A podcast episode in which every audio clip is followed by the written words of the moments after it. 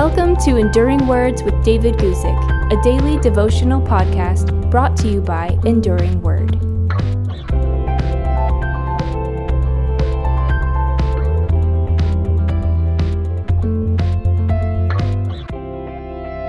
Today, I want to talk to you about three things peace, fear, and comfort. I'm going to read you from Acts chapter 9, verse 31, where we read Then the churches throughout all Judea, Galilee, and Samaria had peace and were edified.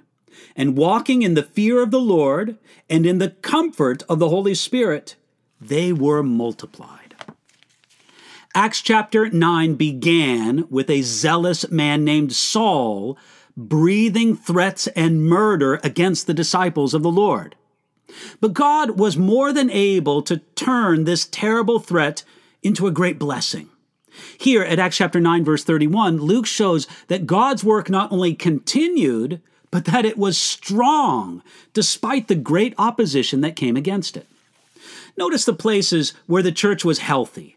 All Judea, Galilee, and Samaria. The story of the advance of the churches in Judea, including Jerusalem, is found in Acts chapters 1 through 7. Acts chapter 8 includes the story of the church in Samaria. As for Galilee, the book of Acts tells us nothing about the planting of specific churches in Galilee. We don't know who started these churches, how they did it, or all the great works of God which took place in these young churches. This reminds us that Acts is only a partial history of God's work during this period. The churches throughout these regions had peace.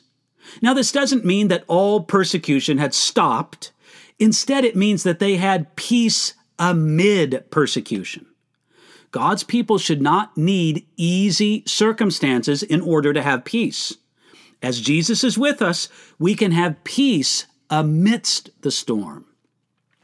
We also read that the churches throughout these regions were edified. That word edified has the idea of being built up. The churches were growing in numbers and strength. Jesus was building his church just as he promised to.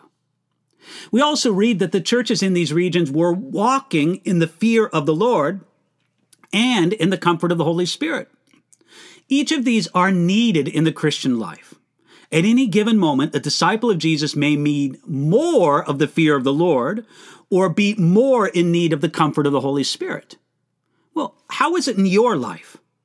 Depending on God to give you wisdom, ask Him to show you if you most need to receive a greater measure of the fear of the Lord or a greater portion of the comfort of the Holy Spirit.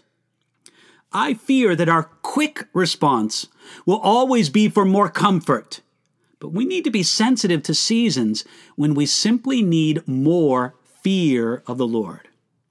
We can be sure of this that when God's people are walking in the fear of the Lord and in the comfort of the Holy Spirit, you may expect it that they will also see their numbers multiplied.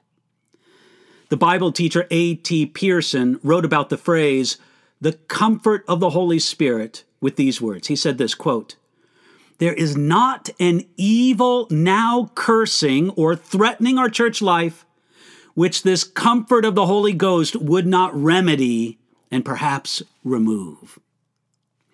May God give and may we receive both the fear and the comfort to build up healthy churches.